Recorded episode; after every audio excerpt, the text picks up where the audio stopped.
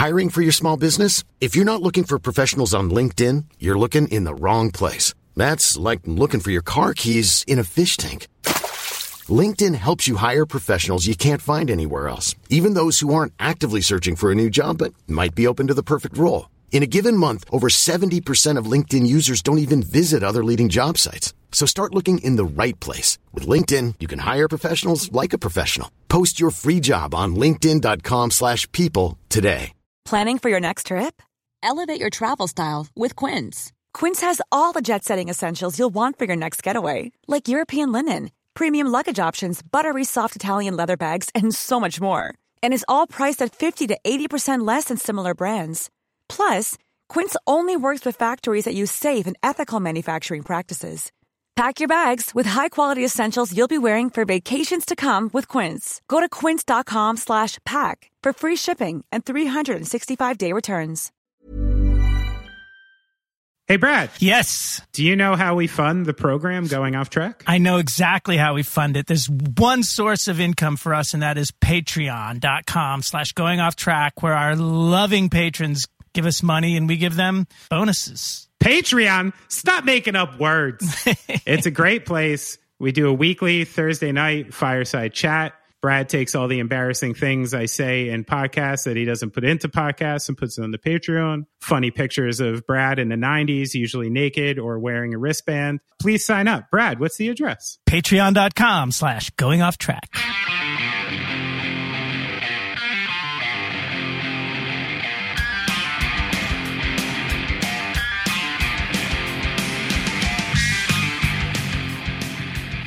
Hi, Brad. Hey, I'm here. Hey, Brad. Guess what? Um, you joined the Boy Scouts of America. Ooh, no. But I did look it up the other day to remember that their motto is always be prepared. It's a good motto. Yeah, I use it a lot, and I was not a Boy Scout. So what's actually happening is I'm on antibiotics Oh. for a for a tick bite. No way. Yeah, another one got me. Did you get a thing? Did you get a circle, a ring? Yeah, so I I got bit. You know, I was uh taking a shower.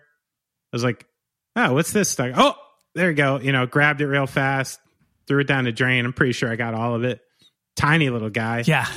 And then yeah, it was like uh, just itchy for a couple days, and then I got that corresponding ring, and I was like, oh, cool. So I uh, made some calls, got on some antibiotics to try to uh, avoid it.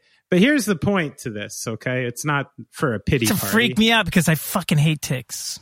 They're weird, but this is part of it. Is like, is there a more perfect human assassin, like in the world, No. than a tick? No. like what a it's almost as if it was designed for the exact intention of what it does you know? Like we're going to make it tiny that you can't even see it. It can just fit in the nooks of your like soft fat human body you know? It so easily gets in and then if it manages to bite you this tiny thing can literally like paralyze you and give you these diseases.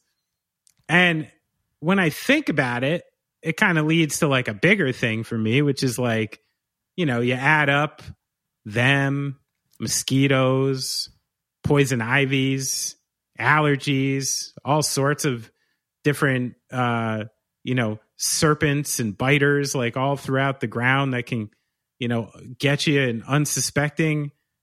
It's treacherous out there, Brad and treacherous to the point that when I like lay it out all like this, I'm like, oh, like we're under attack and we're not supposed to be here, maybe. And the older I get, I maybe lean into the fact that we're not from this planet a little bit more. Because why would it be? Why would it be trying to take us out so hard? You have it exactly wrong. You have it exactly wrong. And I'm going to tell you, Tell me why. I am a very um, non religious person. Mm-hmm. Sort of, you could say I'm vehemently opposed to organized religions. I do have a very strong faith, and I do believe that there is one true religion that is completely provable, has a real goddess that you can see and touch, and it is Gaia, the Earth Mother. Yes. You know, she f- fulfills like every description of God that anybody has ever come up with. And like, Mm-hmm. not only that, but it's a living organism and has, you know, its own its own immune system. Right. And this is white blood cells, dude, or mosquitoes and ticks. She's getting a little itchy. Yeah, we're like so where the germs, where the disease, we're where bacteria and in a certain you know to for and we're fine and we're actually healthy up to a certain point and she's getting a little itchy man Right. and right. uh she's releasing some white blood cells to kind of clean things up All right, so let me I I get that and I think it's cool. And I mostly agree with what you're saying fundamentally. The thing that makes me go maybe another way is the fact that there's like no other species on the planet dealing with the things we're dealing with. So your mother Gaia is is either very specifically angry with us and trying to get rid of us yeah exactly or we like jumped on this planet and now she's trying to shake it off like like fleas off a dog. Because it's not like a deer is out in the forest and he's like oh yeah i got the poison ivy again you know? But deer do get lyme disease. They do get ticks and, Right. and lyme They disease. get ticks. animals do. Yeah. That's true. My dog does have allergies. But yeah i guess we both could actually be right that we do come from off planet and this is her immune system. Yeah well that's the wormhole i went down when uh i got a tick Got bite recently god i hate So ticks. I'm on the antibiotics. I'm on the probiotics. If anyone can think of any more biotics I need to be on to not get Lyme's disease, lay it on me. But uh, yeah, what are you gonna do? I'm sure I'll be fine. say Try not to make a big deal out of it, you know. it's a good attitude Thanks, pal. So uh, we had uh, the Ratboys on, yeah fun Julia and Dave. Very pleasant. Very very pleasant. I was looking forward to it because i'm uh, doing the research for this and i'm like oh these these seem like very pleasant people to talk to. I'm looking forward to this conversation. And a really good group. I actually was like they're one of those bands that i got thrown off by their name a long time ago. Like right. someone they like they went on tour with someone I was friends with like years ago. And I was like, oh, it's a cool name. I'm like, but I'm just assuming they're like snotty and young and either too indie or too like punk for me, you know? So, Right. so there's, so there's kind of like, a, oh, okay. Like, I'm sure they're super cool, but too cool for me at this point, you know? And then I finally stumbled on some tracks and my first instinct, being old, was I I heard like Juliana Hatfield, oh and- okay you know, and like the Juliana Hatfield three record, which you know every indie rocker at some point in the mid '90s had a huge Juliana Hatfield thing because she was on those Lemonheads records Right. everyone loved, and uh, you know I heard the voice and kind of the feel of the whole thing, and it kind of gave me yeah, a little bit of like Juliana Hatfield musically, like a little like sidekicks or something like that. Just that really like nice kind of hi-fi indie rock stuff. Yeah But then, like as the progression goes through the years, you know, you're seeing a lot more breadth to it, like all this steel guitar, which kind of gives it the country feel. The newer stuff, well, the newer record, not the newer songs, having all this fuzz and making it spacier. So it's definitely a band. I'm uh, looking forward to their journey, especially after again to talk to Julie and Dave a little and seeing how kind of thoughtful and intrinsic, you know, the the music actually is and the songwriting, lyricism. So looking forward to the uh to the path. yeah well, let's listen to the interview. It was fun. let's do it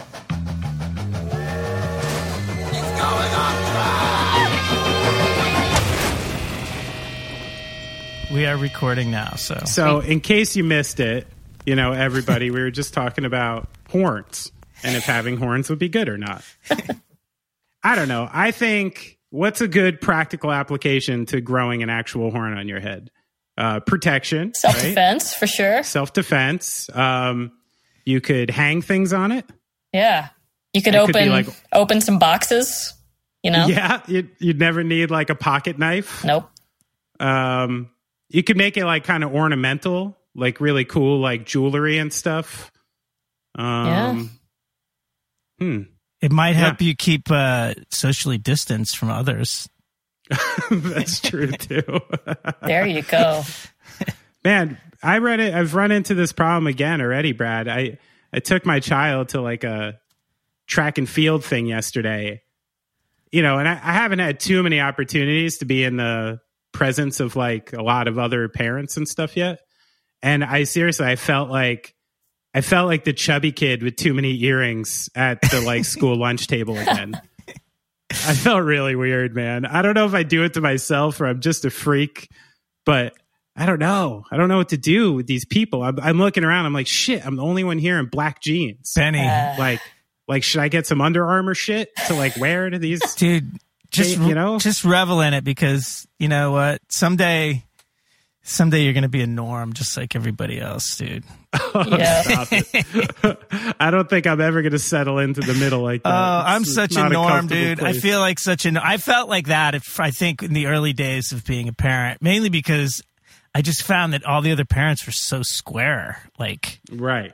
Or just norms, and I'm like, aren't any cool people breeding? And like, and then you kind of come to terms with like your new friends, and you still and you still have your old friends, but uh, So you just get lulled to sleep But- and then you just wake up in Vineyard Vine you shit. just wake up and you're like a dad. Yeah. Oh man. I'm a total norm Ju- now, dude. I, I like. I mean, I look at my sneaker collection. I'm like, I would never have worn any of this shit, like even ten years ago. Wow. Well, you also have the New York City like thing to live up to. Like when you leave the house and you live in Manhattan, you know, like you're probably trying to still look kind of cool. I don't think so. Or at I mean, yeah, I don't want to look like a total douche, but I don't leave the house in sweatpants. Julia, where do you land on this? Are- uh, do you consider yourself through the course of your life like closer related to to norms or freaks? Uh, that's a really good question. I mean, well, I have like very little fashion sense. So as far as that goes, I'm probably closer to norm. I love like uh wearing like jerseys and stuff like like Yes. sports stuff and that is uh as far as like I don't know, I feel like a lot of musicians have really cool like stage outfits and stuff like that and I kind of judge myself against those people and I'm like, "Damn, I need to I need to step up my game." But uh, Well, you got yeah. kind of the Robert Smith going on if you're doing the jerseys. There you go. Yeah. See, I, and I just feel comfortable. I love repping a team, you know. Yeah. But I, I was never good at sports, so I always enjoyed just like wearing the stuff, even though I, you know, could never ever Sure. play. But yeah, I don't know. I'm, I'm probably closer to a norm if I'm being honest. I, I like lots of norm stuff, but I mean, I, there's everyone's got a little freaky side too, so. It's Do hidden. you say like the people who have like the cool who are who do you think has like the coolest style that you look at Oh, on stage and you're just like, oh man, they got it going on. Man, probably like I mean Mitski always wears crazy stuff. Mm. Even like uh like I don't know if you guys know Half Waif at all or like uh Charly Bliss has crazy like Oh, Eva from. Charly Bliss has crazy awesome outfits. And that's the thing. I've never like been one to kind of just play dress up in my room. Uh right, right. I mean, I no, I'm not no disrespect. I just it's just never really been my thing. So like, I doesn't come naturally to me. But someday might be cool to uh, I don't know, experiment a little bit. Who knows? But- yeah, get a little. I've- hey, it's uh, yeah. I Well, feel please, like when, Brad. when you're in a band, like if you're in a band and you dre- and you look like a total norm, that's like a, a thing. That's it's a good it's a good sign. yeah, it's like it's like yeah, because everybody else is try, is trying their best to be a freak, right? And like Yeah. and plus you've got instant cred just being in a band. I mean, a band that's actually you know touring and putting out records. Like Yeah. I just I am spending too much time, you know, on Google Maps figuring out where we're going and you know Right, yeah. loading in. I don't have as much time to, you know, prep my looks. But That's actually Hey. something I was going to ask you later. That Okay. I- you know, since it came up now, I, I'd like to like. You know, I've been on tour with a lot of women, and it is uh, significantly not significantly, but it's a different experience in a couple ways. And I wanted to ask, like, what's something a man just simply can't understand about touring as a woman? Huh. Um I mean it's a that's a good question. And honestly, like God, I haven't been on tour in a while, so the memories aren't really fresh. But um, I don't know, like maybe just well, I don't know if this is being a woman or if it's just uh, being a human being, but like personal space is kind of just a thing that right. kind of goes out the window on tour. Oh, yeah. Even like uh, I don't know, just had lots of like creepy like uh, guys like stagehands work in venues, like touch the small of my back, stuff like that. It's like, oh, like, Ooh, you know, right. just, just don't. Or like, I don't know, even not to be gross. And this is just a part of humanity in general, but you know, your time in the month doesn't magically yeah. disappear because you're on tour. Sure. And that I have some memories of just like being slightly indisposed, like right before we went on or something. I was just like, oh God, like at least no one in the crowd knows what's going on. But right. But I mean, that's the thing. When you have supportive bandmates and you can just be honest about all of your, you know, daily lives and bodily functions and all that stuff. Not to be gross. I mean, you know, no, it's you're real. you're yeah, a team, so it's it's good stuff. No, that's something everybody has to deal with. Yeah. I, I mean, I think that I'll, the, the thing I wonder, I've, I, I feel bad sometimes when I've toured with women because I'm like, the only way to adapt to this is to kind of do like functionally like what are normally like male things. Mm. Like just by being like fucking gross sometimes, you know, like like I'm gonna have to go three days without a shower. Oh like yeah. Three days without cleaning myself up right. You know what I mean? Like haven't brushed my hair in a couple and things like that. And, you know, I guess uh there's like a, a level of of maintenance that yeah. just like yeah, it's it's so tough to get sometimes, especially when you're doing kind of touring you all been doing. Totally. I I'm right there with you. Like I I think that kind of transcends gender at a certain point because oh, that's yeah. just it's just part of being a road dog. Like God, you just gotta take the hand you're dealt sometimes. So as far as right. showering goes, so it's a yeah, that's a universal experience for sure. Sure. My wife asked me this question this morning. I thought was interesting. Was like, you know, we always talk about like varying forms of intelligence and like you know the fact that you don't necessarily have to be academically smart or uh, educated to be in a touring band mm. but there are other aspects of intelligence like you would need to have. Like what do you think are are different skills or aspects of intelligence you need to be like a happy road dog? Oh that's a really good question. I think well it kind of depends what your role is in the band. Uh, or like how much those things are shared. But That's like true, yeah. personally, I do a lot of driving and general navigational instincts are very important.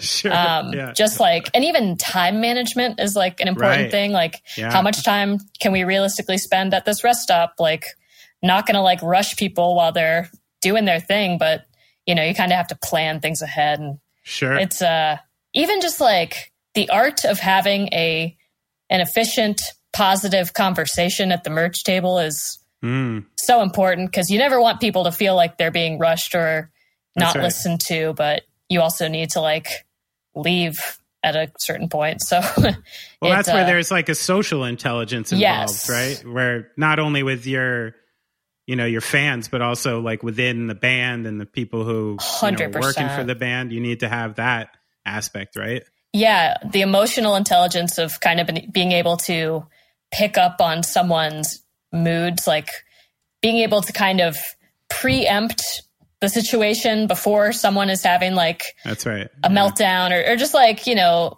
communicating is a huge that's a skill that takes time to you know like get better at so uh i think yeah that's some sort of like super sensory intelligence just being able right. to read the room a little bit but well, yeah, yeah i think you nailed the biggest part of it which is I think the best bands are the ones who know each other so well that you can preempt yeah. the things, you know? Yes. You're like, oh, this one's about to this one's about to have a bad day. Like Yep. And it like, it has taken it took I, I feel confident that we've gotten there now where we like are at the level where we have those conversations immediately instead of letting it simmer. But like right, right. it took years to kind of learn that lesson. Like it's better to just be like, Hey, are you okay? Like immediately right. instead of just like not saying That's anything. Right. So, and yeah. this is the first, uh, you know, this is the first time you've had a very solidified lineup for for like an extended period, right? Yeah, totally.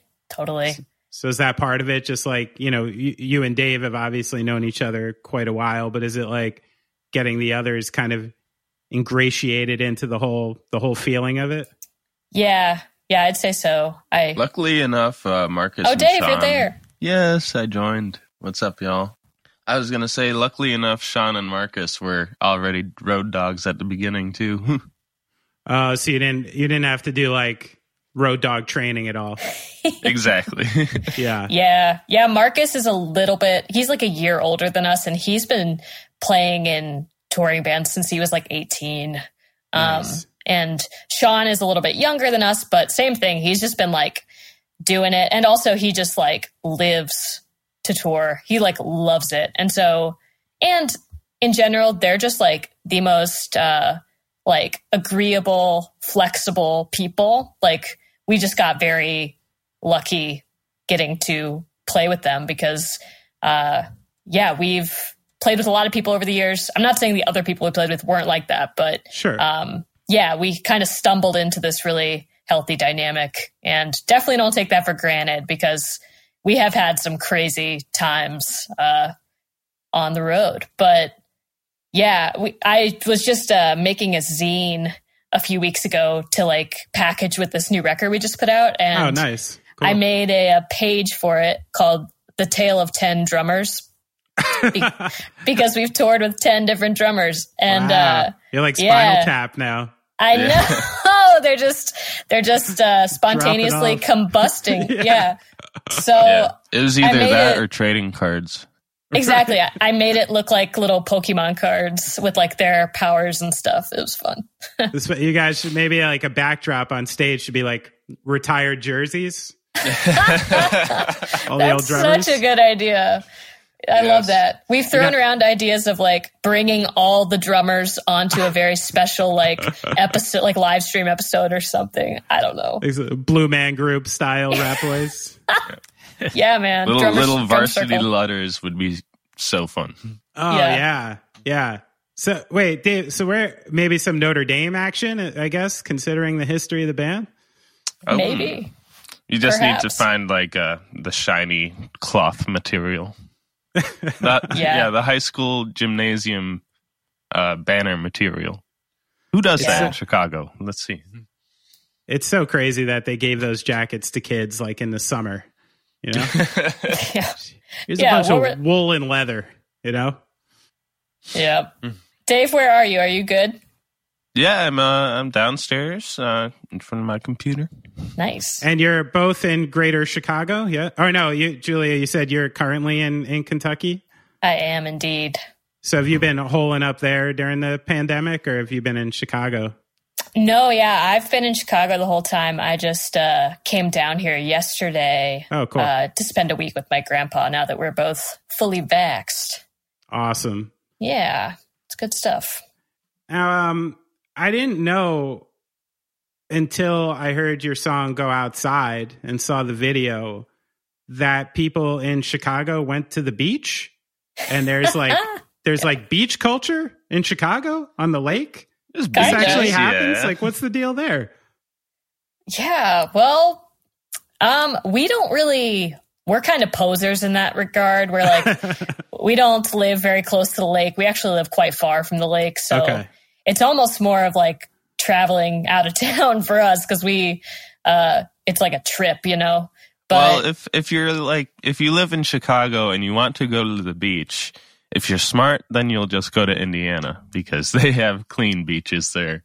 Okay. there's fewer people but yeah there's like the shoreline of lake michigan has like stretches of sandy beaches all like basically the city kind of you know butts up to the lake and so Yeah. there are these beaches and they're all public and free and uh actually really nice there's like some really nice sand volleyball areas and there's like a, uh bird sanctuary wow. um yeah it's pretty like it's uh it's beautiful it's almost like a little microclimate too it's it's pretty uh ideal you know Yeah, the summers are so much different than than any other season. Right. It gets like painfully hot there too, as well. Right. Mhm. Yeah, kind of humid, but it's better than the alternative, you know, like polar vortex life. So, right. So, I mean, you guys uniquely, um, I mean, I guess there's a bunch of bands who fell into this, but you had uh, Printer's Devil came out on what February 28th of 2020. yeah. Um, so, you know, when you were like leading up to that date, uh, you know, how, how, were you feeling pretty confident that this, you know, the things we were hearing in like Italy and things like that were just gonna, oh, okay, it won't be as bad here. We'll get our record out. Or at what point were you starting to feel a little murky about all of it? oh, yeah. Mm, Well, kind of. I feel like it rushed up on us. Kind of. I feel like when Tom Hanks got it, that's when uh, the world started burning. yeah. I mean, yeah, there was there was a strange AB there, wasn't there? hmm Yeah, that was March 11th. I'll never forget that night. That's the night the NBA Yeah. shut down. Rudy Um, Gobert Day. Yes, exactly. And that was so surreal. I remember we were dog sitting, Dave and I were, and we were at our friend's apartment watching their dogs. And we were just like, we were actually supposed to go to a show that night. And I ended up bailing. I gave some, you know, bullshit excuse, but it was really because I was freaking out. I was like, oh my God, this is, this is like actually very dangerous and it's happening here. But, uh, to answer your question, like we, I remember we played a show at the University of uh, Wisconsin the week before the record came out. And I was like, that gave me a lot of confidence. Like, you know, college shows usually kind of suck, but um, at least in our experience. But uh, it was actually kind of a great show. Like, like, like I don't know, fifty or sixty kids were there, and we were like, whoa, like this has never happened to us. Like we've, you know, there are people here. This is great. And uh, I was like, man, maybe this tour is like going to be great. Like maybe people are going to come to these shows. And Right. we had just, we've never headlined, so we didn't really know what to expect. But that was like a very good sign. And then right. we played the two release shows the next weekend. It went great. Like I think they both sold out, which was so awesome. And then the night after the second release show, it was Leap Day. Like that night, Yeah. we went out to a bar after to celebrate and uh i'll never forget like at the bar talking like oh yeah like things are pretty bad in italy but like maybe because we had a europe tour planned in june and we were like maybe we'll just have to cancel the italy shows you know right, maybe we'll right. maybe we'll just play you know skirt around that region Sure. or whatever and little did we know that like a week later it would just all kind of fall apart but Sure. yeah but I we mean- had hope you know yeah, yeah. I mean, obviously, it's like you know, no control over a worldwide pandemic, just like poor, uh, poor timing by the universe. But yeah how how quickly did you all start communicating about, um, you know, really wanting to keep like a head of steam? Because it seems as if you never really got too down about it, and just kind of initially started working on some other avenues to to connect with your fans. Did did you have you know Twitch and paywall content and stuff prior to the pandemic, or was this all a a result of it? I yeah don't. I don't think we have ever uh, edited a video before the pandemic. Like we jumped Yeah. into.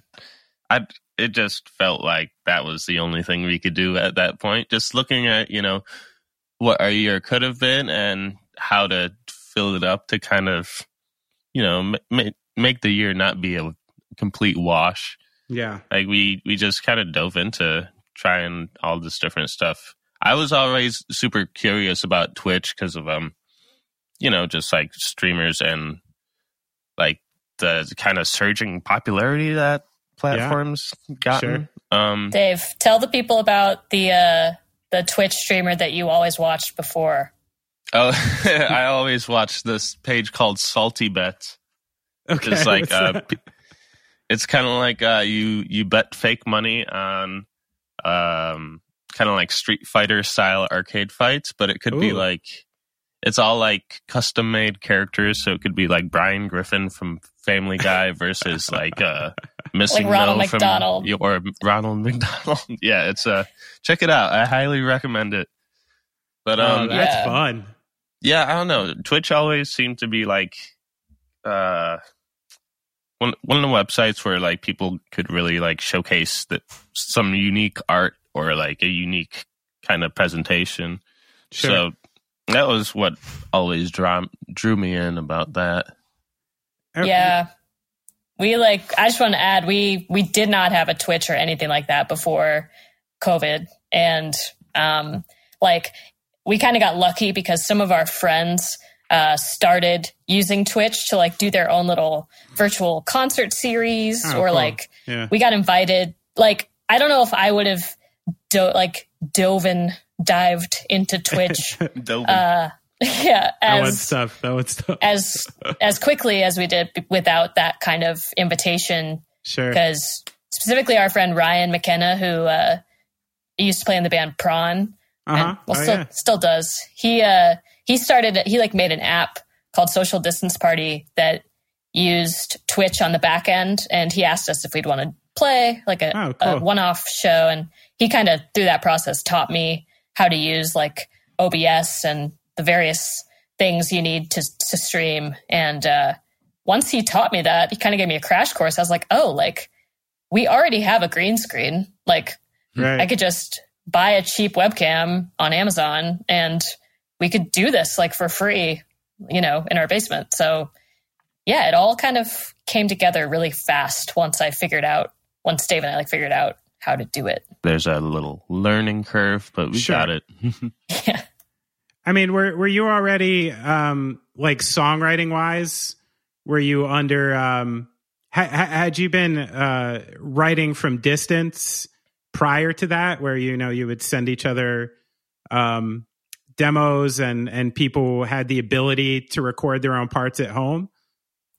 Well, we're really lucky because Dave and I and Sean, our bass player, uh, we all live together. So oh. That, we are like well, that under takes one out roof. a big part. Yeah. Yeah, yeah. huge absolutely and we've Oh, been wow. in this house for like two and a half years now and marcus is the only one who's not living there but he's married and like so they lived across town and they just recently bought a house in the burbs but uh yeah like so it was actually pretty easy because we uh we were able to just keep going like didn't really miss a beat and that's just where we were lucky like most bands don't have the luxury of seeing their bandmates all the time every day. Yeah, pretty awesome. Um, yeah, There was, we were very there- lucky. there was a point where um like we didn't get together for a while just because things were looking so bad. So it was really nice to finally like wh- when was it jules where when we started practicing again like all Like- together in person? End of May, I think. yeah that was kind of like a rebirth moment i feel like. It felt really good to you know just play live music even even if it's just four of you together Sure. yeah. And what's what's songwriting like in that house? You know, if if you're living together, uh, I mean, is it super organic? Like, you know, you're drinking coffee and someone's like, check out this riff, or uh, or are people like really independently working on their own songs? Like, how how does a a Ratboys song come together in that house?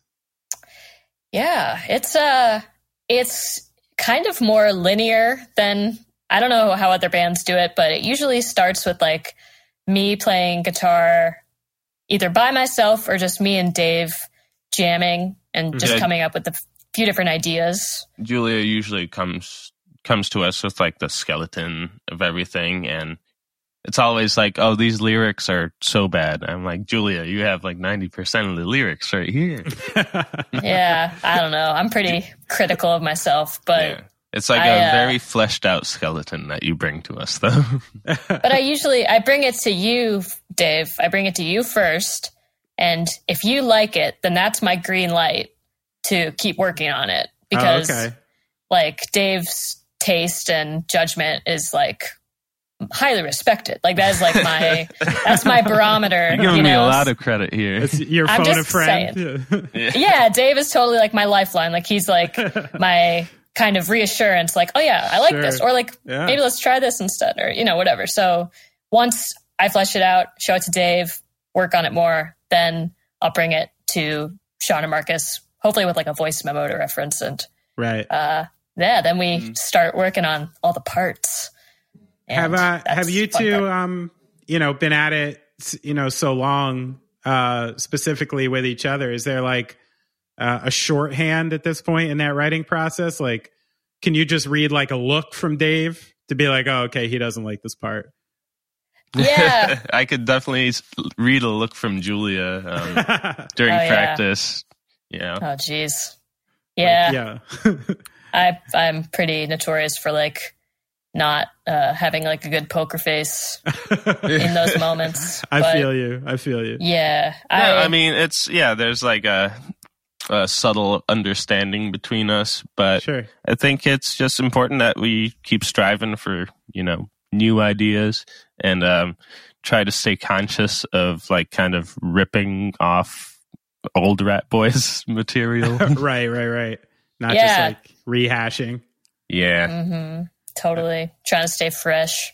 And and what's your Julia? What's your discipline like to sit down and writing? Are you a um, you know, a, a creation uh, rushes you type, or are you a, a grinder who kind of makes sure that you sit down and work every day? I'm kind of uh, like a bit of Some- both, I guess. I was gonna say some like a third thing, like Oh, definitely not like creation. I guess I'm never rushing to finish a song. Like usually, uh, I'll come up with an idea and then like record a little bit of it on my phone and then Mhm. let it sit for like months or sometimes even years okay. and then like return to it and either naturally just playing again or going back through my voice memos. I like force myself to do that like twice a year, like Hmm. go through my voice memos and pick out, like make a list of a few to work on. Yeah, Uh, it's like pretty common just living in this house all together to to kind of hear the same riffs pop up like Yeah. you know one week a little bit differently the next week Mm. and um yeah every time you're like playing through those riffs you kind of have to decide the best thing for it um but yeah it definitely like kind of goes through a slow slow transformation build. Yeah, slow, slow journey of just, uh, I don't know, kind of hearing a part differently. But I'd say 80% of the time that's how it goes. And then 20% is me just like being able to write a song extremely quickly and being so stoked and surprised. Like, oh God, Right. this is, this happened really fast. So that doesn't happen yeah. as often, but it does happen sometimes. Like at the beginning of the pandemic, actually, it happened a few times and I was like, whoa, this is dope. oh, where but- something came faster than than normal. Yeah. hmm You think that's a result of just like you know s- some years in the game now? You know where to kind of trust trust your instincts and where you're going more, or did you just fall into it? Maybe. I honestly still, whenever that happens, I just feel like I got lucky or like right. some like gift from the sky fell into my lap. But yeah, I, that's a nice way to think of it though. Cause yeah, I, I'm, I think I've gotten a little bit better at not dragging my feet as much and like kind of if an idea feels really good, just keep playing it like right. over and over, even if it feels a little bit tedious. Like it's usually extremely worth it. So I find that one of the most valuable things in songwriting is just like listening to old songs and determining what you don't like. yes. Mm-hmm. You know, and then when you're writing, it's kind of just like, oh, there's one of those. Let's let's not do that. Yep, that's how I, I really feel strongly about lyrics with that too. Mm. Because sometimes I listen back to these songs, I'm like, why are there so many fucking lyrics? Like, God, too many words. Like, Right. just stop. Like, edit. You know. So Yeah, that's I, my goal now. I, yeah, I heard something you were attempting to be like more concise in your messaging. Is how's Yeah. how's that process going? trying, Yeah. definitely trying. It's uh, it's tough too because sometimes, yeah, you have a very clear like image, like mental image or situation or message, yeah, that you want to like get across, but uh, God, le- less is usually more, you know. Yeah. a lot of these songs and uh, Julia's lyrics are just like stories, so they can get really literary.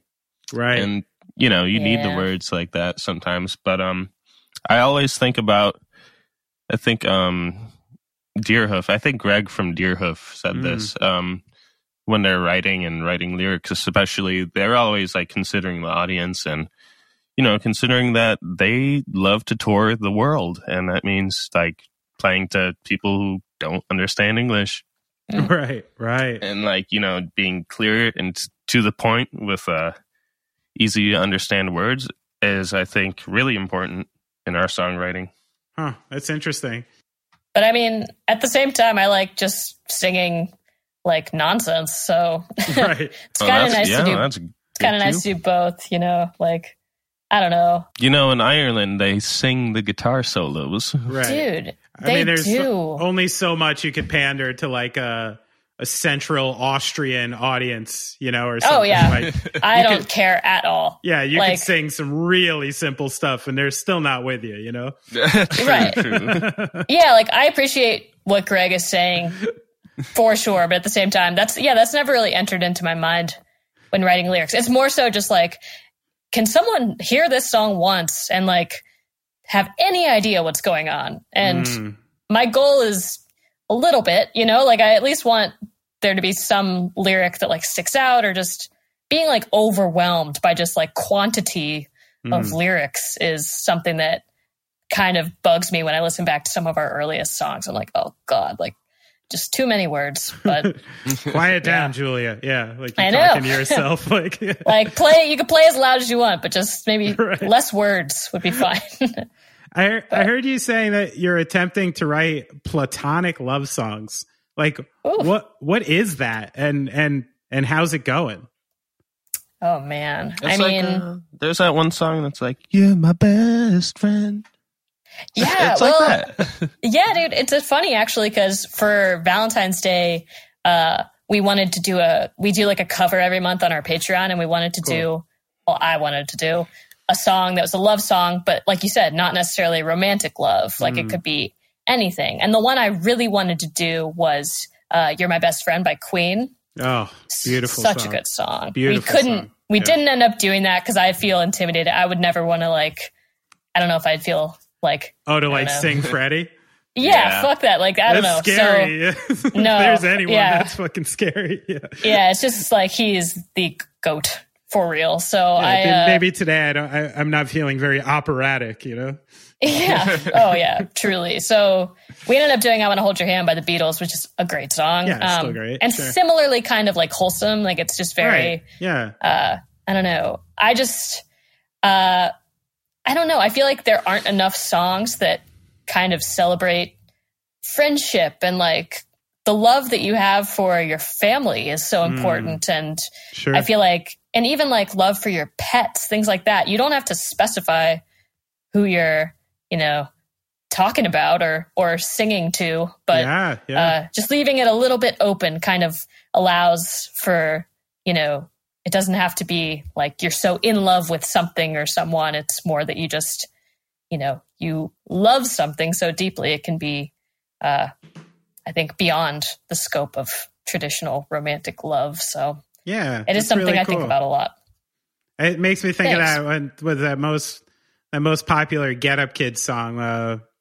oh, Amy, don't hate me. Every you know, everyone thought there was just a woman named Amy out there that he was, and it turned out to be their tour van. You know, oh yeah that's And was- great and like pup pup uh, has a song that's like about stefan's oh pet yeah, chameleon pet, right? you know Yeah, Yeah, you would never know. It sounds like like a drug addict girlfriend or something, Right. but no, it's about his dying chameleon. It's so so pure. But, but I like that. I like that in music. I mean, there's so many. It's almost like, uh, and I've seen people do it. I've seen people like sabotage their own relationships to even have something to write about. So the idea that you can like connect to a real deep love and a deep empathy like through something else, I think that's cool. And it's probably good for artists. yeah, it's and it's nice because that stuff doesn't like go away. You know, that stuff like lasts if you're lucky Mm. for your whole life. And so, Right. um, for instance, even like for you know, we have like this batch of new songs that we're working on for the next record, and like one of those songs, my goal was like I want to write like the most posy, like happy love song Yeah. ever. But like it doesn't have to be like for your boyfriend or your partner or whoever. It could be Right. for anyone. But Huh. because like you know like dave and i have we've been together for you know so long at this point those are kind of the aspects of a relationship that i find myself wanting to celebrate the most is just the like friendship and the right. stability and dependability and like that I don't know, just growing together. It's it's fun to be able to sing about those things and if you're lucky, like I said, it just keeps going. So yeah, I don't know. There are many shades of love. so true. You got to say that in a much deeper voice, like preferably like Shades Barry of Whitish. Yeah, there it is. There it is. That's what Yeah. I needed. Ooh, So- yeah. I was reading. Uh, I I don't want to rub the salt in the wound about the fact that you released a record right before a pandemic again. So Oh, it's okay. I promise you that this question us. this question will lead somewhere. Um, I saw that you had some shows booked with Wilco, who's one of your Ugh. One of your idols. I'm sure they'll happen again. I'm sure Fingers you're on crossed. the very short list of bands Wilco wants to play with. So I trust this will happen for you. But I, I had a larger question about it because I often think of Wilco as sort of like the model for a successful band, you know, in the way that they have so little mainstream radio success and mainstream like streaming success, but Wilco can go fill up, you know, arenas and play these major venues and keep their fan base really tightly intact. Um, is that part of your attraction to that band? And and what do you think like their trick is? Man. Well, I yeah, they're probably my favorite band. When we Nice. got invited to do those shows, I like seriously, I could feel like my blood pressure go up like in the moment. I was like, Aw. "Oh my god." That's awesome. It's so cool. Um, and it was actually those shows were going to be really unique because uh, they were in like big venues and they wanted Dave and I to play as a two piece. So it was going to be Ah, like really stripped down and kind of us playing very quietly to a lot of people. And yeah, wow. we haven't really ever had that opportunity. So, but like I said, like you said, hopefully it'll happen someday. Mm. But yeah, I, I mean, they, it's funny you mentioned that they kind of are a model, like role, definitely role models for us because just even the way they structure their business, which right. isn't what you want to think about really when you talk about music, but Well, like, uh, right? yeah, they make a living. Like, and they Yeah. own their own studio and have this cache of gear. And like, they, it seems like a, obviously Jeff is like the band leader, but everyone seems very, uh, like able to express themselves and like everyone kind of has a voice within the group and, uh, everyone just seems very content to work with one another and, Mhm. uh, their working relationships and the way that they've been so sustainable is and yeah they've one more thing i'll say is they like they toured like and still do tour but they like toured for so long they kind of built a fan base where they would go back to des moines and like see you know rodney and the crowd and you know like kind of see familiar faces at each show and that's 100% the way that we try to like grow our band so Yeah, it's like Um, it's easy to see kind of what we want our band to become in Wilco. Right. It and it just seems like an empire that they founded like a small empire that they founded very organically. They made it like a bunch of mistakes you could tell from like the whole band lore. Right. But uh yeah, they figured it out. They're yeah, the business side and the music is super inspir- inspirational. Yeah, he's cool. And you're right. I mean, there's like this operational thing to Wilco that feels almost, I guess for me, coming out of like the punk rock scene. I, I just appreciate bands who do things the way they do it. It's not that they've totally avoided, you know, labels and, and some side of the corporate thing. You can't totally avoid that. But I really appreciate a band who goes out of their way to connect with their fans, even when they get bigger, own their own stuff, um, be able to monetize, you know, touring smartly and correctly. Like there's sort of a cool, cool punk rock element, I think, to what they're doing. Yeah, they know how to, you know, stay true to them, themselves. And also Nels Cline, shout out. I love Nels Cline. Little Wilco appreciation. So this is a good time just to break it up. I like to do a section of the show called Mystery Friend. Who did you piss on? Who did you offend? Were you late to the? Did you show up Okay. at the end? Put on your thinking caps. It's your mystery friend. And the point of the point of the game is that I'm going to prompt you on a story, something fun that happened, uh, and you need to tell me the story, the details, and guess which one of your mystery friends told me. Love it. Now, I heard about a night you had, I believe in Buffalo, and I've heard about uh, a, a marathon bowling session with many pitchers of Molson Canadian, Oh yeah, man. and and apparently it got pretty hot and crazy. Can you tell me about this evening? Yeah, man. We uh we went bowling with Pup and Casper Skulls uh in Buffalo on an off on an off day. And Bowling in Buffalo. bowling in Buffalo, what magic. I I got to be honest though, and this is like my biggest like Grinch, you know, feature. I just hate bowling. Like I hate it. And You didn't uh, bowl. I did, but I uh, hated every minute of. Just joking. Um, no, I I love being around other people bowling, and I Right. I like drinking the beer. I like the sound, but uh, just lifting that heavy ball over and over isn't my favorite. But that was a great night. We got uh, pretty toasty. It was really fun, and uh, Pup's merch manager Steph, who is like an angel. She's my favorite person. She she got exceptionally toasty that night, and uh, Okay. was just yelling the most insane profanities all over the place. It was a true Philly. Yeah, Philly Okay, moment yeah. for sure. Right, right. you get a Philadelphia and drunk in Buffalo. You never know what's going to happen. So true. So, who ended up kind of.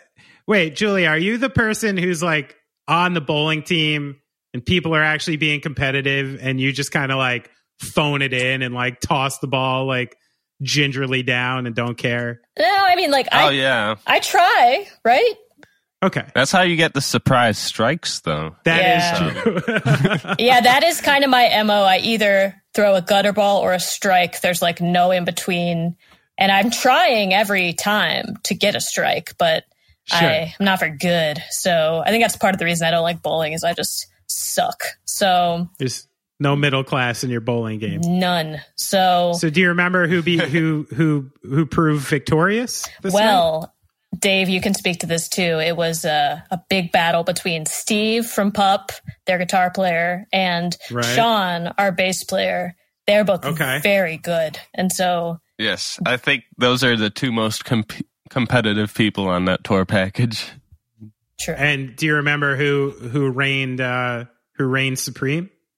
I think Steve won. I'm pretty sure, but everyone was rooting against him. It was kind of funny. everyone was like Oh, really? booing him. sucks. Yeah, it was, Was just, he just coming in too hot, like too hot and competitive? People are like, "All right, bring he this guy down he a peg." is so competitive, and he like he kind of took it seriously, and everyone was just enjoying like making him squirm. So even his bandmates were just like booing him and shit. It was so funny. But yeah, I think he Oh. won. I think he overcame the haters and won. Wow, he's like he really is like Kyle Lowry. He's he's a full on. So That's true. really funny. So true. So so speaking of which, can you take a stab at which mystery friend told me this?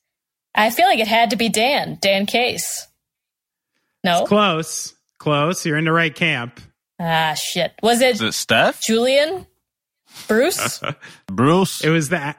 I'll I'll just lay it because it's really funny that you told me who the semi protagonist of this story was because he's the one who told me. Oh. It was Steve. Steve! Oh, Steve. It Amazing. was, it was Steve Sladkowski himself. Love and it. now it makes a lot more sense why this was such a flashbulb memory for him because clearly he was really in the moment here. of course, he was telling you about the night that he won bowling. Right? Yeah. Never forgets a win. Of course. Oh, let me just choose the story of when I defeated three other bands on tour. Of course. Amazing. What a night. All right. So you all shout out to Steve for giving me that story and being a, a fine gentleman in, Yes. in general. Um, so you're both Notre Dame alumnus, right? Uh, Yes. hmm So your just general thoughts quickly on the film Rudy. Ooh. Are we fans? Uh, Have you seen if that? you're in for a We're not. Fans. Yeah, I have. Um, it's just like so feel good. You gotta be in like a certain mood to watch it.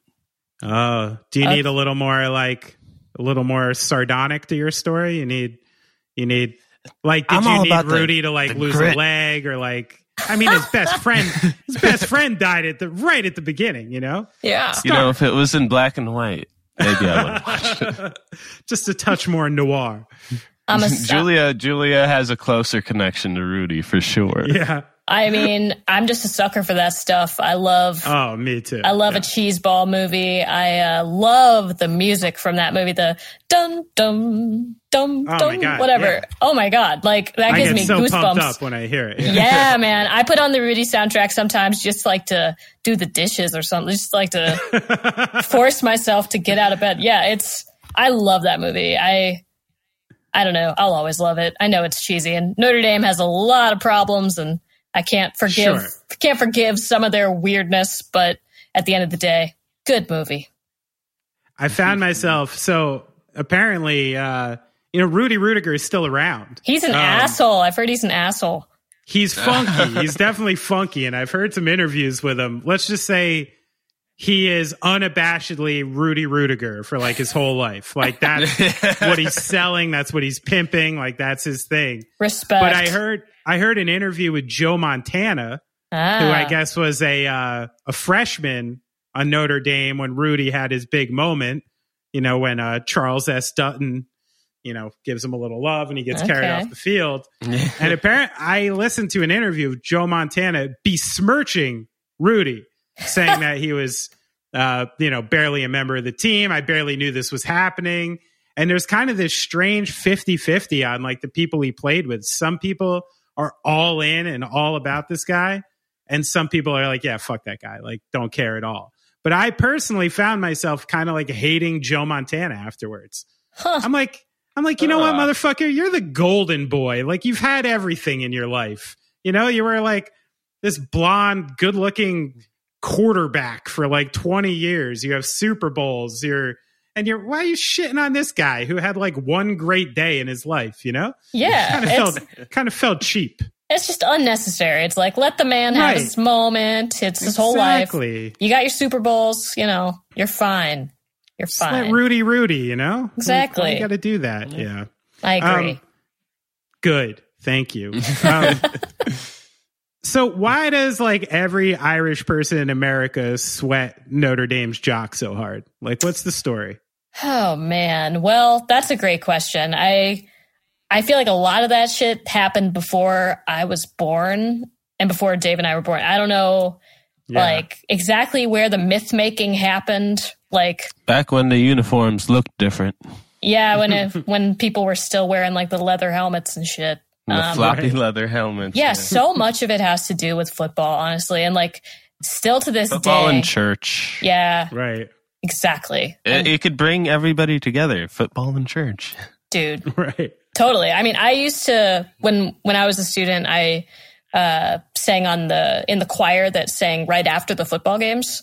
So like oh, really? all of the people would come for it straight from the stadium to the basilica, and like mass would happen thirty minutes after. Anyway, yeah, Oh, that wow. was really? So it's Yeah. like, it literally is tied in with like football being like a semi religious experience, like this weekly religious experience almost, huh? totally. It, yeah, it felt Yeah, like a yeah. ritual almost.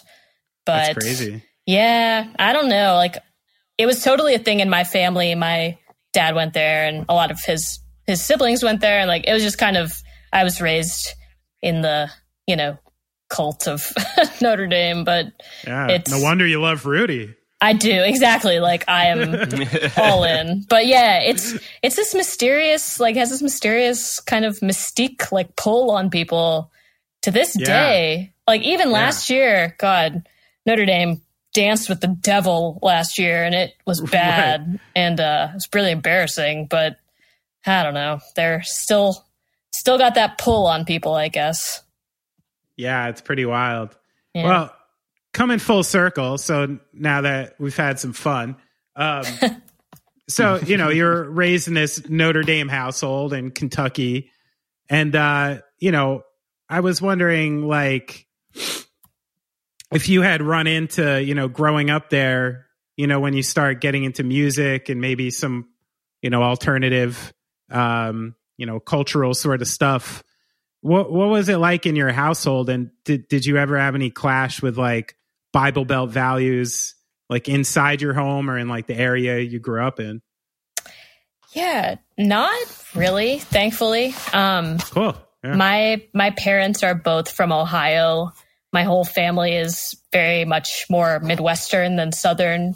Uh, Okay. So I yeah, I definitely wasn't raised with um, any sort of like religious fervor or anything. It was very. My parents were both very like appreciative of the arts. My dad uh, collects like art. He's like a he collects paintings and such. And Oh, cool. my mom was a theater major in college and like uh, kind of an amateur opera singer before she entered the business Oh, world. wow. So yeah, Crazy. so like they were both always just very encouraging of uh, whatever we wanted to do. Like luckily, yeah, very like open minded and so yeah, luckily I never really rubbed against that kind of like just uh, skepticism or like suspicion of uh, you know like leftist artistic values, which is totally what I was into. So, but at the same time, like I didn't really, I wasn't really exposed to like real alternative culture until until I met Dave. Really, like until I left, I just was kind of in my own little space in my own world, just you know, listening to Sufjan Stevens and writing in my bathroom. So, Right. You know, I was pretty, I was pretty on my own. So that really was like a pretty climactic time for you. I mean, it it sounds like you know you you showed up to college, you know, being a musician already, but you hadn't really been too into electric guitar yet. Um, you know, Yeah. not too into like the subvers like so that must have been a really like impactful time in your life where where you know it went down a different avenue. Like what did you go to school imagining you were going to do like when you showed up? Yeah, I I don't know what I would be curious to hear Dave's answer too, but like I I showed up at school planning hoping to become a sports journalist. That was my goal. Nice. Like Al Michaels, that was like always my goal. Just like be in the booth Um, Perfect. Yeah. calling a game. But yeah. I didn't know how to get there. I was just excited to, you know, major in English and maybe figure out how to write for the magazine or whatever. So Right, right. um yeah i definitely wasn't like trying to start a band or like scoping out who who to play with. But at the same time like dave and i had met on the internet the summer before because i noticed uh i noticed in his profile picture he was playing bass and i was like oh like that's pretty sick. And uh in, in my profile picture i was playing guitar. So he reached There out to me yeah dave was like hey we should we should jam when we get to school i was like okay. I mean, I've never jammed, but I guess I'll say okay. And so, yeah, but yeah, so we ended up meeting up right away during freshman orientation, and that kind of changed my whole plan because I was all of a sudden I was like, oh fuck, like I have a friend who I can play music with whenever I want. Like this is right. this is what I want to do. So it it kind of happened really fast, and I was so stoked. You know, That's awesome. Yeah, Yeah. How about you, Dave? Yeah. Um. Well, I went for architecture, Oh wow. but uh, and it was uh, it was a lot of a grind. I mean, I didn't know what to expect either, but yeah, like Julia said, I was kind of the one scoping out to find people to play with.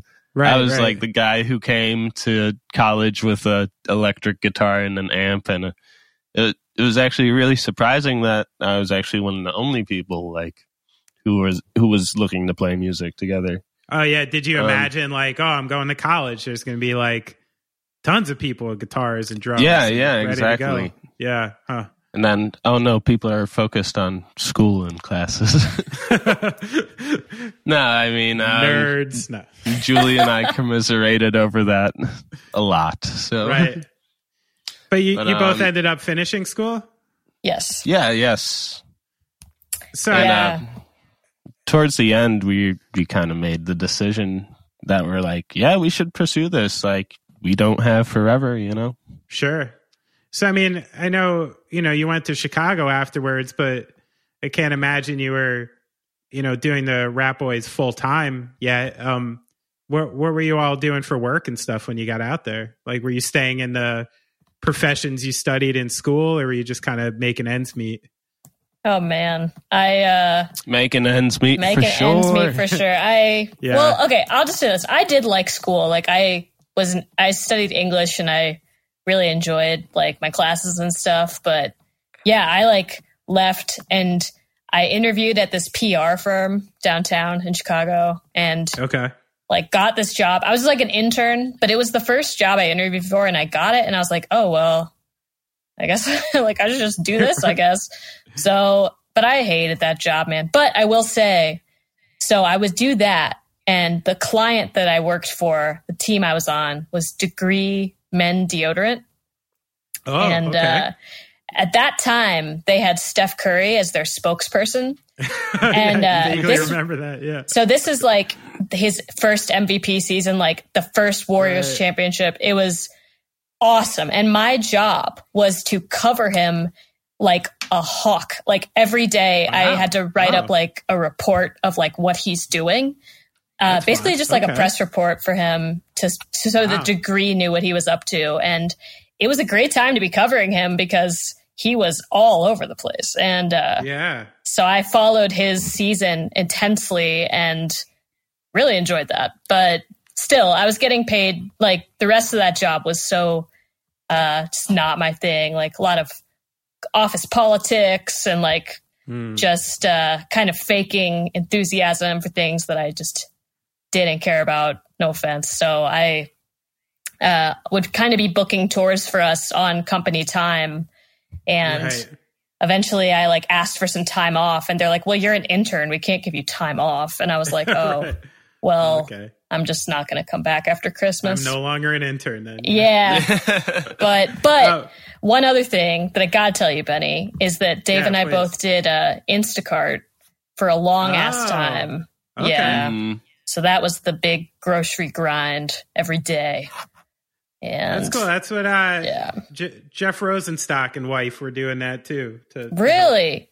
to help get by at some point. Oh Yeah. my God. If Jeff showed up with my groceries, Or maybe it was just Christine. I don't know if Jeff did it, but Christine definitely was. Well, it. I'm imagining Jeff and Christine doing it and just showing up with my groceries, and that would make my day.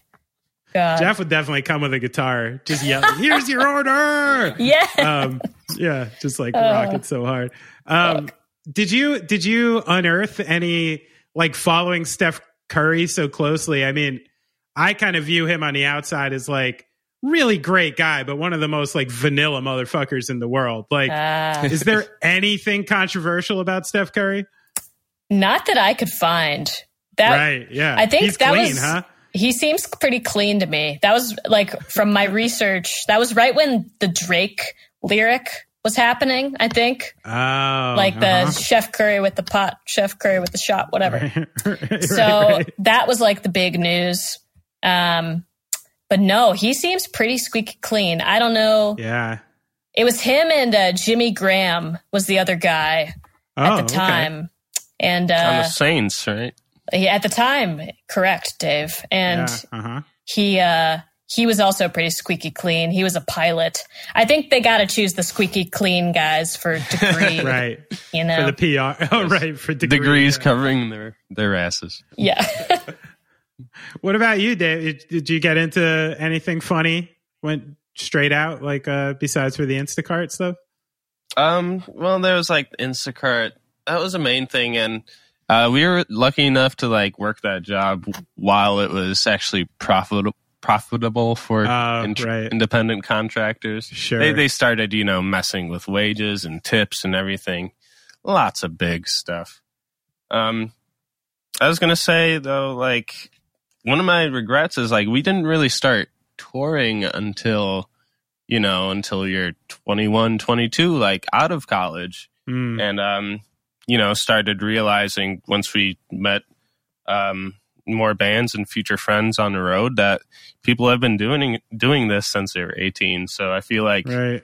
we, we we were playing catch up as far as tour goes Yeah. Sure. um Right. but like really wanting to do it and really hitting it hard that was um yeah 2015 2016 was uh, a lot of touring and grinding but also like meeting probably some of the most uh, influential people in our lives now Sure.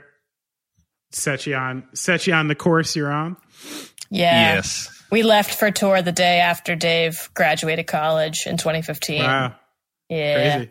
Yeah. What was that tour? What was the first one out of college? Oh God. It was uh the the poster was a Guy Fieri rat.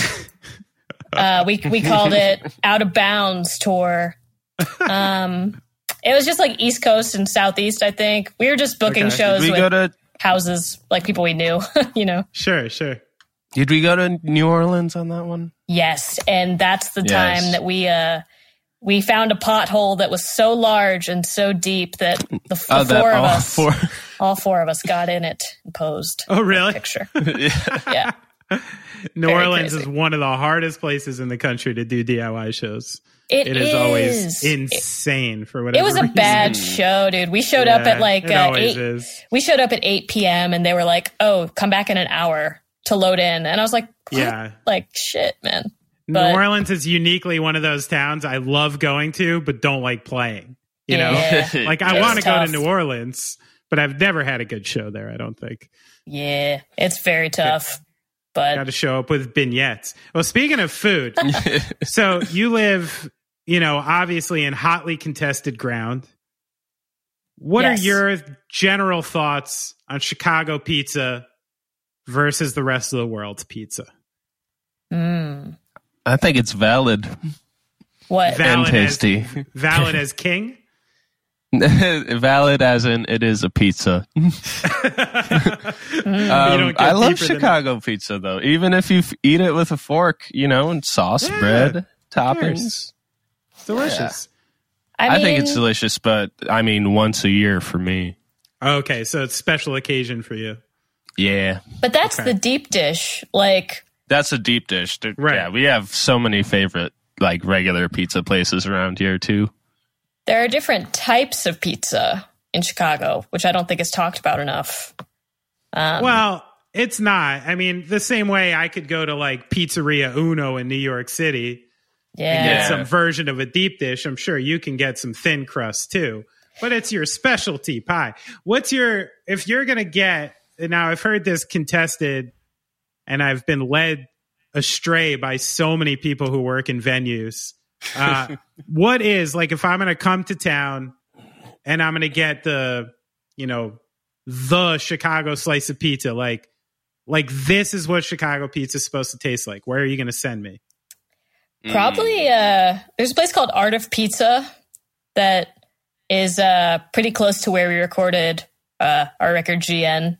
That studio is no longer there, but Art of Pizza is still there, and Okay. you, it's it's awesome because you can get a slice of deep dish there, so you don't yeah, have to they're one of the only people doing that. yeah. You don't have to commit. And just as an aside, I would say whether you want deep dish or whether you want like like a Chicago like uh tavern style pizza, which is what we eat more often, like squares, like party The squares. square cut, Oh, party cut. right. You gotta put fave. you gotta put giardiniera on your pizza. That's something you can get nowhere else.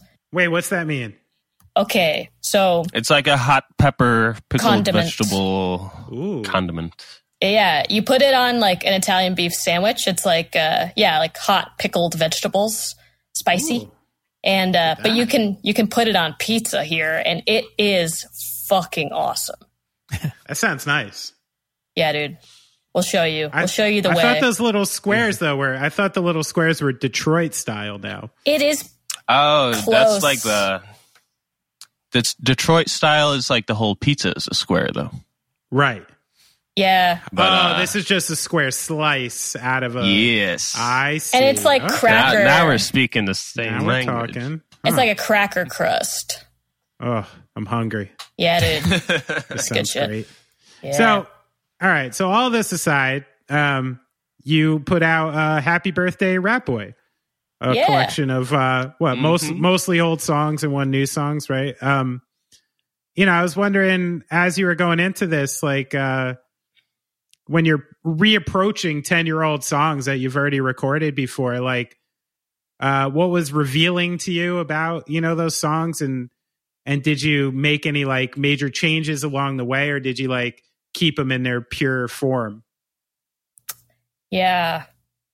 Yeah, mostly uh no major changes, I would say. Like a few of the songs we've played live consistently ever since we put them out, like first put them Oh, out okay. 10 years ago. So hmm those Just we stayed had part of the set. Yeah. Yeah.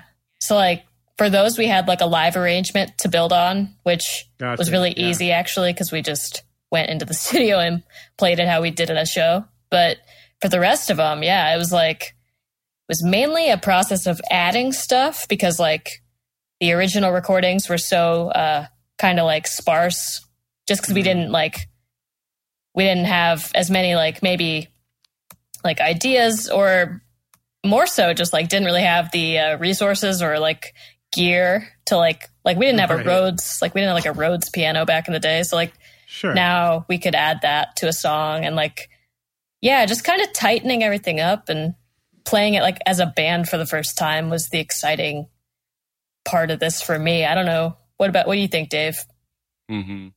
Um. Well, yeah. Just going into it, I was kind of surprised how easily everything came together. Like one of the big questions um, we had going into it was like, can we kind of capture that, uh, you know, haphazard spirit of the first recording? Mm. You know, the kind of thing where you could hear the spacebar being clicked in the background. right, right, right. Sure. Um, but honestly, yeah, we went in and I think we kind of got the same kind of like delicacy and um, it was really kind of effortless to play those songs. I think Julia, like, you know, maybe you didn't realize it when you were writing them, but you wrote songs that hold up and um, were actually really easy to layer onto. Rock songs, you know? that's nice of you to say dave It's sweet. So so it's more of a matter like Mhm. kind of thickening it up rather than making changes. I think so, yeah. i think I- so Speaking of that, I, I noticed on the song "Collected" ah that that we kind of walked right into like a really really great stoner metal part. Kind of, I wasn't expecting to walk into. Um, yeah man Can I can I expect a little more of that, like moving forward? god i hope so yeah we probably gotta gotta get into that for sure We are always um, influenced by Yes, the band Yes. Oh fuck yeah, sure. We always um, had the Yes album um, in Julia's car, like pretty much permanently. It lived in the CD changer, Wow. and um, you know that record, everything is just kind of built into like, oh, part one, part two, part three, part four. Right. Like one song has four parts, so we're like, yeah, we gotta. We got to do the yes thing where we're just going to throw in another part out of left field. dude And, and the uh, harmonies that's like the main thing with yes that i love so much is like balls to the wall harmonies like full volume it sounds like a choir but it's just like the same guy recording over himself a bunch you know it's like Yeah, yeah. i love how that sounds and back when we first recorded collected like we recorded it for a school project of like class i was in and i was inspired by yes and i wanted it to sound like yes and it sounded pretty good but i like always wanted to re-record that song and like make it even fucking heavier and like Yeah, that yeah. part make it even more ridiculous and i was so that was like one of my bucket list items so i'm so happy we got to do it i'm, I'm happy with how it sounds it's like pretty like i recorded like 12 vocal tracks or something i don't know it was awesome I love that. I mean, the combination of it's not what I expected for you guys to reference. Yes. Um, Ugh. so I'm happy to hear like because automatically the mix of your sound and what I know of yes, that sounds very tasty to me. I think that could be great. hell yeah Also, to answer your question, I'm I'm just looking over at all my fuzz pedals Right. on the counter, so the, Yeah. there will be more parts like that. So you got a little like, is that something newer for you? Like digging into to fuzz and kind of getting a bigger sound like that? Um, I wouldn't say new. Well, for me, not really, because I was I kind of uh, listened to a bunch of hardcore music and just a lot of different stuff growing up. Uh, for Julia, for sure, she just got a, a new chorus pedal, yeah but um, i didn't know what guitar pedals were until like until like a year into touring. I like, yeah, I, I'm definitely still kind of just learning how I can, how truly loud and insane I can sound. but right. I love being on that path. I'm fully on the path at this point, so it's fun. Oh, I love it. I want to see like 10 years from now, I'd love to see the Ratboys just going in a, a straight like ISIS pelican kind of direction. Oh yeah. Let's just get Dude. gloomy. Come on. I I love the idea of like putting out records and people are just like, oh fuck, this does not sound like them, but I guess this is what they're giving us this time. So Listen, you know, Pi- Pitchfork likes you all, so you what you need to do with that is test them. you know? yes, You have push to test the limit. those people. Yeah, you can't keep them comfortable. You know, Yes, got to make those people uncomfortable. just Or else- embrace the chaos. You know, Yeah.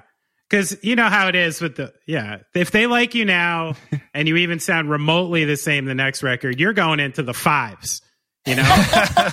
just because. Just because. It's, you know, so. Yes. But if you take a bold direction into stoner metal, someone will go, oh, this is so innovative, you know? Like it'll be, yeah, man, it'll be good. I love that. I plan. remember um, running into um, Russian circles at the Yes. Canadian border once, so maybe Oh, really? we could uh, we could collab on a record. I mean, time. they. Uh. I think we were all just miserable, and I don't think they knew who. I don't think they would remember that at all. But that was awesome Hmm. to see a band at the border and be like, "What up? Like this sucks." Hard, yeah, hard place to run into a band and have like a cool conversation. yeah, truly. I always feel so strange at the border. Like, I know, like, there's no sign or anything like no talking, you know? but like, anytime I'm in there, I always feel like just so uncomfortable, like talking to my bandmates or like making a joke or something. I'm like, I'm being watched and judged. And like, the more comically I take this process, like, the longer they're going to keep me here, you know? Yeah, You get that feeling when you're there? Totally. yeah, Lots even of with small talk, Yeah, yeah, don't want to arouse any suspicion. that's right. Then they'll start But in a nailing you normal situation, yeah, staying still and perfectly quiet might Right. arouse suspicion. I always have this weird instinct, and I've gotten in trouble from my bands before because I, I've had a lot of run ins with cops over the years. So at this point, my instinct is like if you act really normal, you're less suspicious, you know? Like if you just kind of act like super normal and casual, like you've been there, you got nothing to worry about. But other people, that seems to make other people I'm with really uncomfortable. Ah, So I've had to pull that back, you know? Yeah. That- that's the emotional intelli- intelligence we were talking about. That's right. That's right. You got if you went too far, your band might might not even make it out of the border. Um, so got to do what you got to do to to it. cross country lines. that's right. So Julia, you know, you studied journalism. Are, are you a are you a big reader? Um, not as much as I used to be. I should be, you know. I uh I tend these days to read like uh a lot of Wikipedia articles and like long form digital journalism, but haven't read a novel in a while, so should. I think that I think that is the new novel. Um, do you have a uh, like a favorite contemporary author or like a favorite all time author that you kind of go to? Hmm.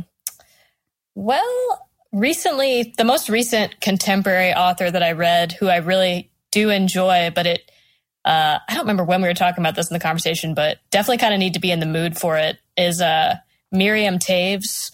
She's Okay. she's Canadian actually, um, and she comes from like a like a Methodist, like conservative culture in uh, Winnipeg or just outside of, I think. But anyways, she writes these just like beautiful, soul crushing, you know, fiction novels about kind of that culture and like breaking out of it. And Cool. my my sister turned me on to it, and it's it's really really like emo. Like it's like the most emo fiction I've read, but it is very beautiful. You know.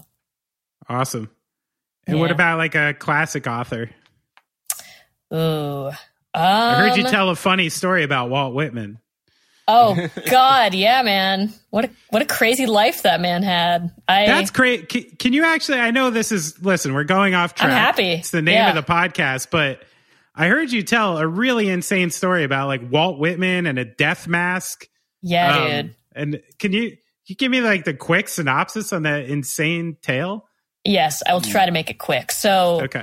Walt Whitman was like 13 or whatever, living in Brooklyn, and he was interning, apprenticing essentially at a print shop.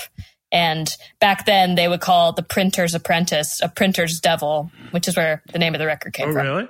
Oh, Yeah. Wow. Cool. So, um, the guy he was working for, his boss, was like very eccentric. And this guy, Walton's boss, was obsessed with a radical Quaker theologian named Elias Hicks, who uh, had already died, but a lot of his teachings and quotes and such lived on.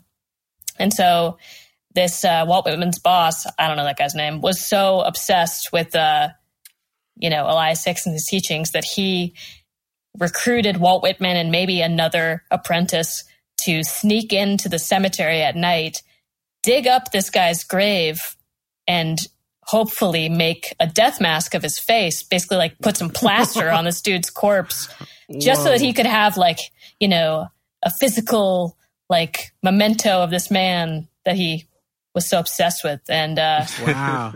they got caught and i believe the print shop was forced to close it was like a big scandal um, but walt whitman i don't know if he ever even talked about that but in my mind i was like fuck that must have been such a crazy thing for like a teenage like aspiring poet or like wordsmith to just experience like what a strange time Yeah. But, wow. yeah. That's wild. And Yeah, that's where you got the name of the album from. That's great. Yeah, the name of the song. Like the idea for the song was Walt Whitman, right, if yeah. he's a like a printer's apprentice, kind of like his main job would be to test the ink. Um, so he'd have to put down little phrases, little maybe in my mind, maybe that's where he first started putting down little lines of poetry just to have something there to test the ink, like some placeholder words. And Right. in my mind, it was like, oh, well, maybe he would have put down some of these phrases that his boss was talking about all the time with Elias Hicks. And so a lot of the lyrics in that song are like direct quotations of that Elias Hicks guy. Um, yeah. That was a big Wikipedia rabbit hole. That was a whole day for me. And that was awesome. Like, it was so sick. I'd like I'd like you to know I am the type that is currently on the Elias Hicks Wikipedia page after you said man. it. Get it. And I am definitely going to dig into this because even I'm on a quick glance here. A, I like the fact that he's from Long Island. There you go. And Walt Whitman was from Long Island. That's kind of like a local thing. But this this man seemed really subversive for the time. radical. I mean, like totally yeah, radical. anti anti slavery activism. Uh, Yeah. you know, and this is in 1778. So, um, yeah, I could see why Whitman was, or I guess his boss was attracted to it. Yeah. That's cool, man. Who knows? Like, uh, I guess, you know, in order to write a, you know, something like Leaves the Grass, you need a deep understanding of all walks of life, right? So maybe this is That's a great way to put it. That's a great way to put it. That's awesome. I was wondering, you know, because I had a very been listening to a lot of Ratboys the last couple days and came away with a very nice feeling when I listened to your music and usually pretty introspective. And I was wondering, what do you want people like? You finish a Ratboys record, you sit back. What do you want people to feel? Like, what do you want people to think? Like, what's your intention? And what would you want people to come away with? Mm. Oh, I mean exactly what you described there. I uh I love when people just come to their own conclusions about Mm. the music and the art they consume. Um and I love when people like compare those thoughts to somebody else who listened to the same record and they're like, "Oh, I got themes of, you know, this and loneliness and and somebody else is like, "Oh, well, I got like this other kind of through line going through." I think it's important to uh kind of have have the time to digest it on your own. Yeah, that makes sense. That's a really good question. I honestly feel like maybe subconsciously I've thought about these things, but I've never really, never really like spoken to that. Um, I think something that's coming to my mind is like it would be really nice if people feel like they've been like like heard somehow, and I don't really know how that works because it's kind of the opposite. I'm like kind of telling my experiences or sharing some sort of truth that's coming from me. But if there's right. any way that people could feel like uh, just like whole or just like kind of seen and heard after they listen to our music, not even in like a profound like philo- philosophical way or anything, just like feel a little bit more like uh, I don't know, like just Like themselves relatable. yeah, just just feeling. Well, the first thing I gotta say this. God, I hope people don't get bored. That's like the main goal is sure. want to yeah. want to have people feel like yeah, like that was a cool, you know, like that was exciting or that was worth my time. But yeah, I think God, that's something that I'll kind of have to keep working toward. Is just uh, I don't know, making people feel like more alive. I guess is kind of the goal. Fuck yeah. That's awesome. Well, the direction is stoner metal is the perfect. Yeah, way. man. Oh, Good yeah. call. Good call. Well, that was Acoustic awesome. stoner metal. Julia, Dave, appreciate you taking all this time for us. That was Oh, fun. of course. and I've uh, really enjoyed digging into your tunes a lot the last week. I've, you know, listened to you all and gotten into it previously, but I, I hadn't dug in this deep. And it's it's really cool stuff. I really appreciate what you're doing and look forward to to everything you come up with. Thank you so much. Thanks for yeah, thank thanks you. for Appreciate digging you. in. Thanks for uh, inviting us on the show. I've really we've really been looking forward to it. So uh, Awesome. yeah, we we appreciate you. We're flattered. Great. Well, have a beautiful uh, Chicago spring, and hopefully, I'll see you soon. Yo, same to you, New Jersey spring, Manhattan spring, and uh, yeah, hope to cross paths.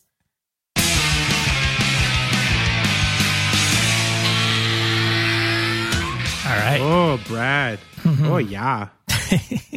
you ever want to talk like you're from the Midwest when you That's get off? Oh, yeah. Real good then. you mean from How's Canada? the Radisson?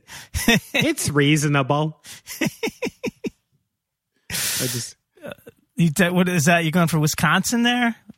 that was far. That was a, a quote directly from Fargo from the film. Uh, I haven't seen it in Um, so long. Well, that was fun. Yeah, yeah, it was fun. Another one of these bands that really like timing wise got. I mean, Dude, that record on. Your record comes out literally February 28th, 2020, like a week before Rudy Gobert Day. That's tough. and it's it's I mean, Printer's Devil is the is was the one that came the recent most recent record, right? Uh yeah, well they did the re-release recently, but yeah, it was the last like Because that record is so good. Like yeah. and I think it like also got really well received. Yeah, I mean, you're talking about those fucking jokers over it. I just yeah, it's what what all these bands are going to have to balance doing now is like, okay, we took 2 years. You've all known the record this long, like once we get back on the road, are we touring this record? Are we touring a new record? Do we have to write a new record to tour? Like you know, I think know? like if you think about how it works, like it could actually for these bands could kind of work in their favor because you know, like I mean, obviously they haven't been around. They don't have. I mean, well, they have been around for a while. They got Yeah, a few more around. records, but you know, like you release a new record and then you tour it, and people w- really want to hear the old stuff. Probably, you know, for the most part. Mm. So Oh, maybe so- now, you know, you they release these. You, all these bands have released records before the pandemic and haven't had a chance to tour them, but people have been listening to them, and now those are the that's, that's, true. the record they're going to want to hear. So, That's true. Yeah, Yeah. you won't. But maybe the uh the opposite happens internally for the band, where you're like, you know, you know, one of the most fun things is to go out and play your new songs on tour. right? You know, but now if they're like two years old, you're starting to get kind of bored of them. Yeah, but think about this. Think about like just playing your fucking new songs in front of your iPhone to nobody, yeah, you know, yeah, on like a sure. stream, and then all of a sudden doing them in front of an audience, like you'll fucking have an orgasm. yeah, that's true. That's true. I Yeah, this could pan out. Yeah. Well, I hope it does. They saw they have, you know, like everybody's trying, you know, piecing together dates in like 2022. I, Yeah. I'm really starting to feel bad for bands now because, I mean, if you're a, you know, a, a headlining level band looking to like, you know, start to reserve some venues for shows. I mean, you're already like a year and a half out. So if you're a band who like wants to err on the side of caution and uh you know wants to take it slow to make sure people are safe, you're kind of screwing yourself until 2023. And I just spoke to an artist friend of mine who works in galleries and stuff. Apparently, the same thing's going on in the art world where, you know, um, everybody had these galleries and things that were ready to go.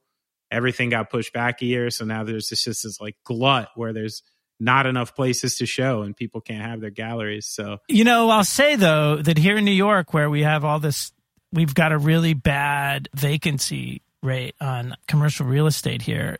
There's there is a lot of pop up galleries happening all over the place that's nice. because there's a lot of empty storefronts. Well, maybe that's the future, right? Is kind of this pop up model, like like having a brick and mortar gallery and actually paying rent, even when you're not having exhibits every month. Maybe doesn't make sense anymore, but renting out a storefront for a couple months. And I mean, if you, know, it's think about it, reasonable. it kind of works with the model. I mean, because you put up a show, it stays up for a month or two, right? So, like Yeah. switching locations every time you switch shows could actually work to your benefit. You know, if you need a larger space for a particular artist, you find a larger space. That's true. Hope, I hope it works out that way. hope. Brad, when you were a young when you were a young white kid in Massachusetts, you must have had some level of Notre Dame gear at some point, right? Oh, so you know, I was born in Indiana. Oh, okay. I So have- definitely did. I have family that went to Notre Dame. I, I used to have like, uh, what did I have? I don't know. I had some Notre Dame like tchotchkes and stuff because I had, I think two of my uncles went to Notre Dame. so crazy. This little, just like Catholic college in Indiana became this, like, you know, Hmm. became something like that. The Irish people are wild. People are wild. It is pretty weird. I had no history with Notre Dame. My dad used to tell me about the the CCNY college basketball team who took on Adolph Rupp's Kentucky team and like shit like that. Right. So I was being read, bred with like CCNY basketball, not Notre Dame. But yo, fuck Joe Montana. Oh, I'm sorry to hear that. Come on. What is that? I'm really mad about that. I heard that story like two years ago. And I think about it probably like once a week and in my head, just go like, you know what? Fuck Joe Montana. I don't even care if Rudy's a dick. You know? I don't. I don't. yeah. You're you probably should like you should have kept his mouth shut, right? yeah, yeah. Like it's just don't aim down, man. You know? Don't aim down. Like why don't you say something about Jerry Rice? Something with some real, you know, real implications for your life. Do you think Joe Montana is listening 90 minutes into the Ratboys going off track episode? like if I got a tweet from Joe Montana calling me a fucking asshole, my first reaction would be like, wow. Joe Montana listens to Going Off Track at 90 minutes. Not only listen to the Ratboys episode, but The made it to the outro. outro. The You outro. know? Good for you, Joe. Well, listen, uh, I really do like that that latest record of theirs. I think Yeah, me too. uh, It's it's a really pleasant. I just it's sonically it's the kind of stuff I really I like to hear, and uh, you should listen to that. You should follow the band at Ratboys Band on Twitter and Instagram. Ratboys Music at Facebook. Follow us, going off track everywhere. Leave us a nice review on iTunes. Go to our patreon.com slash going off track and see what you can see if you want to become a, a patron. Join the team. Join our basketball team. Ooh. Point guard, Brad. so uh thanks to everyone for tuning in this week. Thanks to uh Julie and Dave from the Ratboys. Can't wait to see them and hear more. And uh everybody love everybody out there. And watch out for the earth. It's coming to get you.